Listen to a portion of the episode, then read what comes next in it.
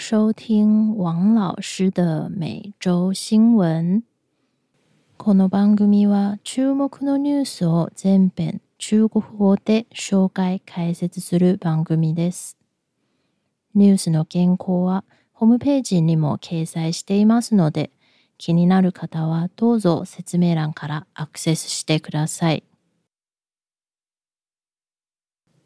今天是二零二三年八月十一日。本周的新闻主题是让人又爱又恨的台风假。每年七到九月是台湾的台风季，按照台湾政府的规定。发生严重的天然灾害时，民众应该停止上班、上课。因此，若是气象局预测的风雨大小达到标准，各个县市的地方政府就会宣布放假，也就是大家说的台风假。台风天放假，当然是希望民众能待在家，以免发生危险。然而，有些人把台风假当成天上掉下来的假期，尤其是实际风雨不如预期的那么大时，许多人就会出门玩了。另一方面，有时也会出现政府决定不放假，当天却刮大风、下大雨的状况。不论是哪一种情形，都常引起民众的抱怨。专家表示，台风的路线和强度往往变化的很快，所以。民众不应该过度批评政府，毕竟想在维护人民生命安全和维持社会运转中间取得平衡，真的没有那么容易。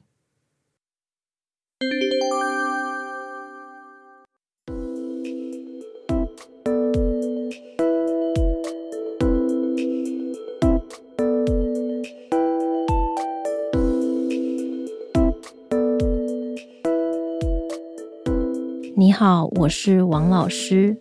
你可以在王老师的官方网站上找到刚刚的新闻内容。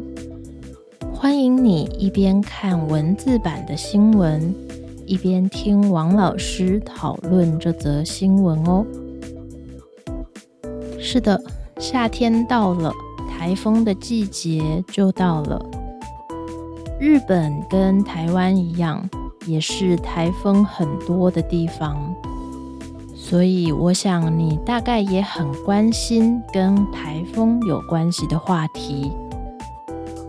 那如果你现在住在台湾，或是有台湾朋友，你可能会发现，每次有台风来的时候，大家最关心的不是要准备什么。也不是避难的时候得到哪里去，而是这次的台风到底会不会放假？因为按照台湾的规定，只要台风的强度达到一定的标准，我们就会放假。台湾现在的做法是每个县市。可以自己决定放假不放假。要是你住的地方和你工作的地方不在同一个城市，不论是你住的那个城市，还是你公司在的那个城市，或是你上班会经过的那个城市放假，你就可以不用去上班，而且你的公司不可以强迫你去上班。学生也一样，学校不能说你一定得来上课，只是那天老板也可以不发薪水给你。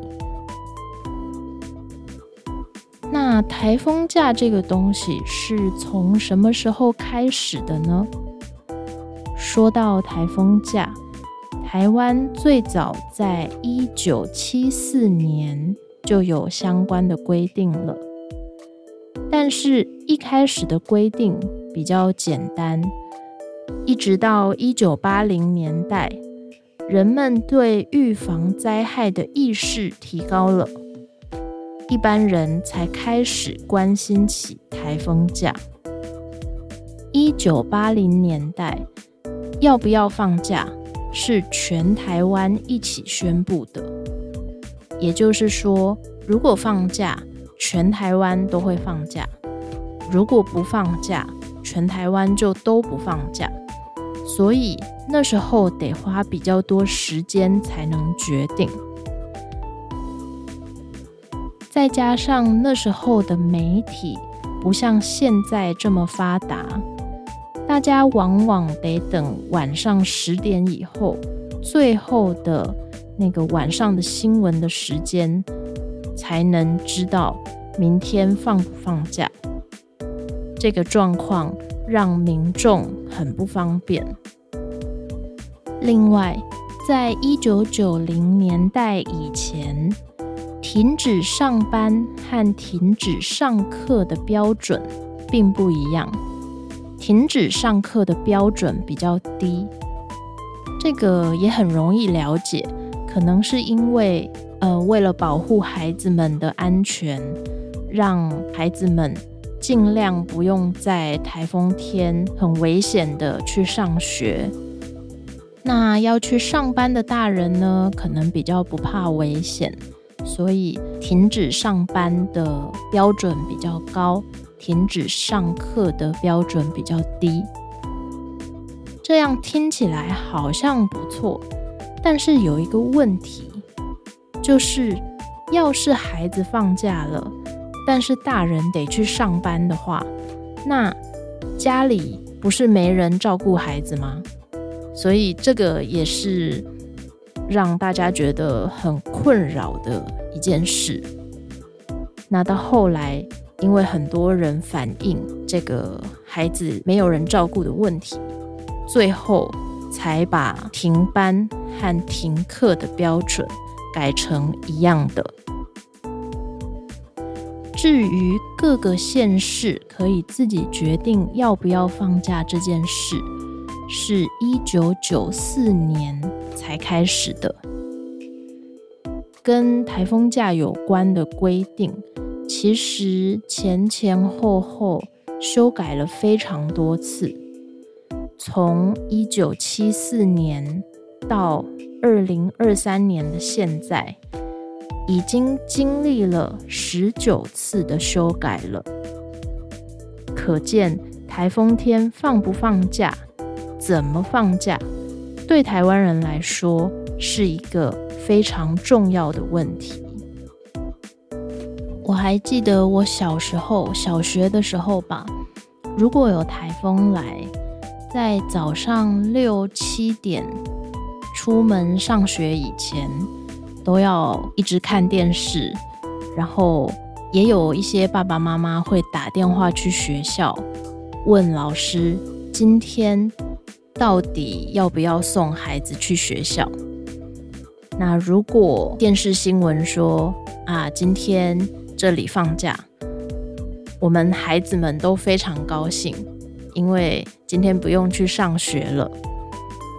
尤其是如果那一天实际上风雨并没有那么大，很多人还会找朋友一起去看电影，或者是去 KTV 唱卡拉 OK。所以。虽然台风假本来是想保护人民的安全，但是对一些人来说，尤其是对年轻人或是小孩子来说，就是一次放假的机会。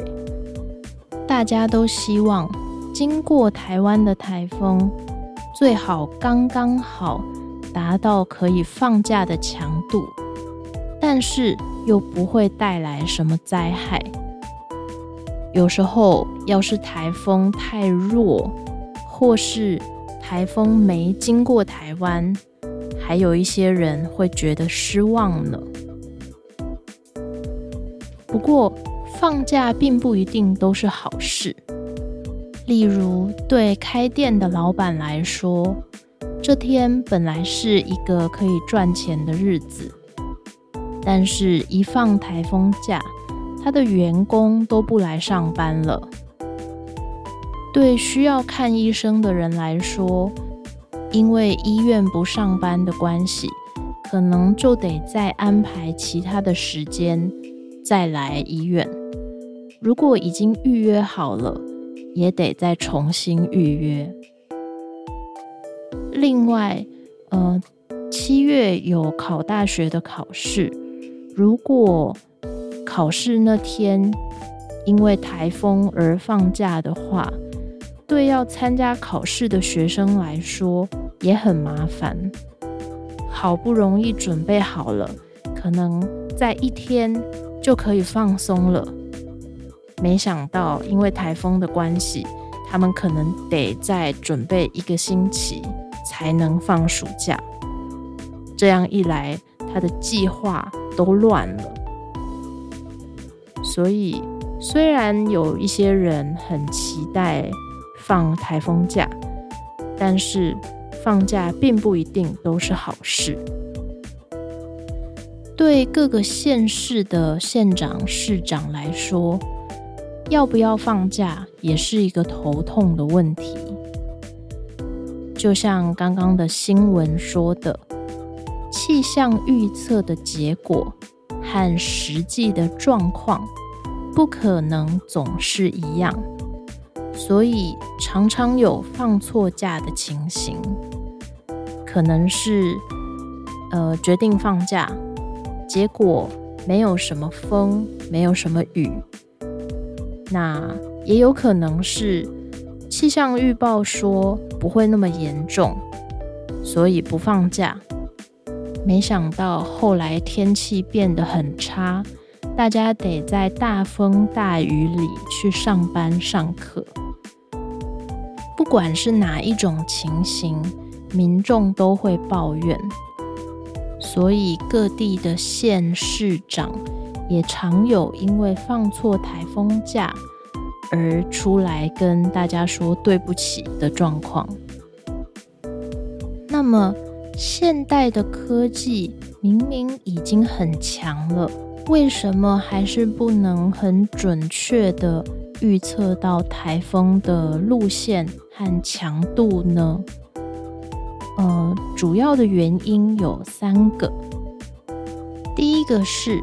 收集天气资料的观测站可能在不一样的位置，在山上的观测站和在平地上的观测站测到的资料可能不太一样，因此有时候用这些资料做的预测就不太准。另外，台湾的地形很复杂。虽然是一个小小的岛，但是中间有很高的山。有时候在山的这一边，风又强，雨又大；但是在山的另外一边，却没有什么感觉。这个跟台湾的地形的特色也有关系。那第三个原因。是因为台风本来就是一个很容易变化的东西，像这个星期的卡努台风走的路线那么奇怪，从它一开始经过台湾的时候到现在，已经转弯转了三次了吧？全世界没有哪一个气象专家可以直接说。我知道它会往哪里走，大家的预测都不一样，所以当然没有人能很准的说，明天台风一定会带来很大的风雨。所以现在看起来，在我们的科技有更大的进展以前。恐怕还是常常会有放错台风假的状况吧。这么说起来，日本现在好像没有像台风假这样的假，是吗？所以台风来的时候，你会跟平常一样去上班吗？要是电车停驶了？或是天气真的太差了，你会不会请假呢？很多年以前，我看过一部日本电影，叫《Survival Family》。在那部电影里面，有一天，所有使用电力的东西忽然全部都不能用了，所以不能搭电梯。用电脑，电车当然也动不了。如果这种事发生在台湾，就算公司没说不用来上班，大家应该也会想办法请假，或是可能有一些人就自己自动放假了。但是在那部日本电影里面。上班族们走路到公司，不管怎么样，都还是努力去上班的样子。所以我对日本人的印象就是，不管天气怎么样，不管发生了什么事，大家还是会很认真的工作。不知道我的这个印象对不对呢？你可以留言告诉我。嗯，我想不管怎么样，保护自己的生命安全还是最重要的。像这个星期，还有下个星期，日本好像也会有新的台风。说不定你在听这个播客的时候，窗户外面也正下着台风雨呢。我希望大家都能平平安安的度过台风天。如果上班真的太危险了，就请假吧。毕竟安全是最重要的，不是吗？好的，那么今天的内容就说到这里，你觉得怎么样呢？你希望日本也有台风假吗？A，当然，我非常希望有台风假。B，不需要，忽然放假的话很麻烦。C，都可以，这件事应该让专家决定。你可以在王老师的网站上参加投票，只要投票。就可以看到其他人的答案。如果刚刚的 A、B、C 都跟你的意见不同，也欢迎你选其他，然后说说看你的想法，并且和大家一起讨论哦。今日の内容はここまでです。いかがでしたか？面白いと思ったらチャンネル名をタップして下にある星で高評価とレビューを書いていただけると嬉しいです。また、このチャンネルは毎週金曜日に更新します。ので、最新話を聞き逃さないよう、フォローのボタンを押して、チャンネル登録をお願いいたします。あなたの投票とコメントもホームページにてお待ちしております。那么这次的每周新闻就说到这里，下次见。